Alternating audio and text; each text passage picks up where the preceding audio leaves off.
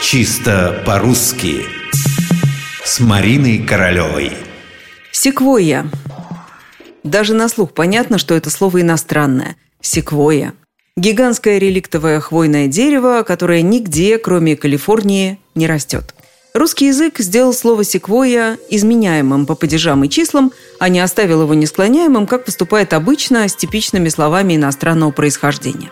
Итак, секвойя склоняется. И если в единственном числе проблем как будто нет, то во множественном есть одна загвоздка. Как быть с родительным падежом? Они – секвойи. Нет чего? Правильно, нет секвой. Так что и эта проблема не проблема – для любителей узнать, э, что откуда берется, секвоя – это имя собственное. Имя вождя индейского племени Чироки. Вождь Секвоя известен не только как изобретатель слоговой азбуки Чироки, но и как основатель газеты на том же языке Чироки. Вот уж действительно коллега, лингвист, журналист, издатель. Так что название, если можно так выразиться, мемориальное. И то сказать, дерево секвоя – настоящий живой памятник вождю секвоя. В высоту достигает 100 с лишним метров, а живет около двух тысяч лет.